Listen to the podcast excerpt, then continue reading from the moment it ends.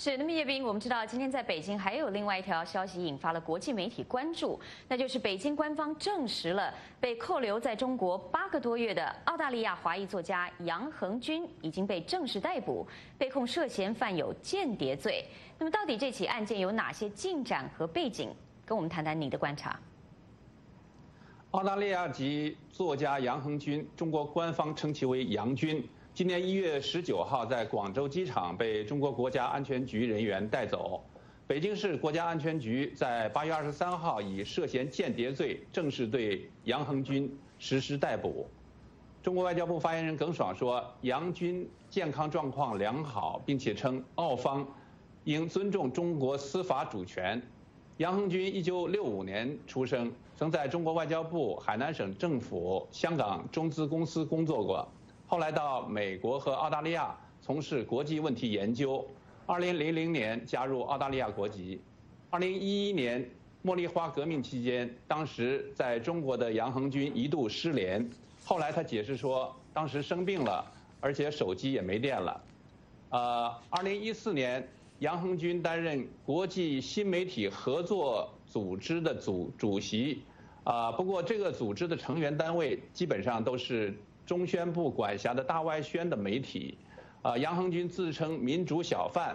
在网上发表过大量时评文章，还在微信上建立所谓的羊群，举办下线呃线下的活动，啊，不过这些微信群早在二零一六年就解散了。杨恒军还游走于体制内外，曾经出席啊中国官方的国庆招待会，也曾参与过一些公知活动。杨恒军在澳大利亚攻读博士学位时的导师冯崇义教授今天接受了我们的采访。他认为，杨恒军在网上宣扬民主人权理念，让中国当局感到不安，因为他有外国身份，以间谍罪起诉才能继续控制他。下面我们一起来听冯崇义的评论。你有外国身份。他不好用这个煽听罪或者颠覆国家政权罪，因为他写那么东西，中国政府不高兴，呃，很恼火，要审罚他。但是他不能用那些罪来去审罚他，所以这个对外国人他封赏的这个罪名指控就是间谍罪。所以他现在七个月了，他就是当然是把杨红军关起来，就是审问是毕恭信，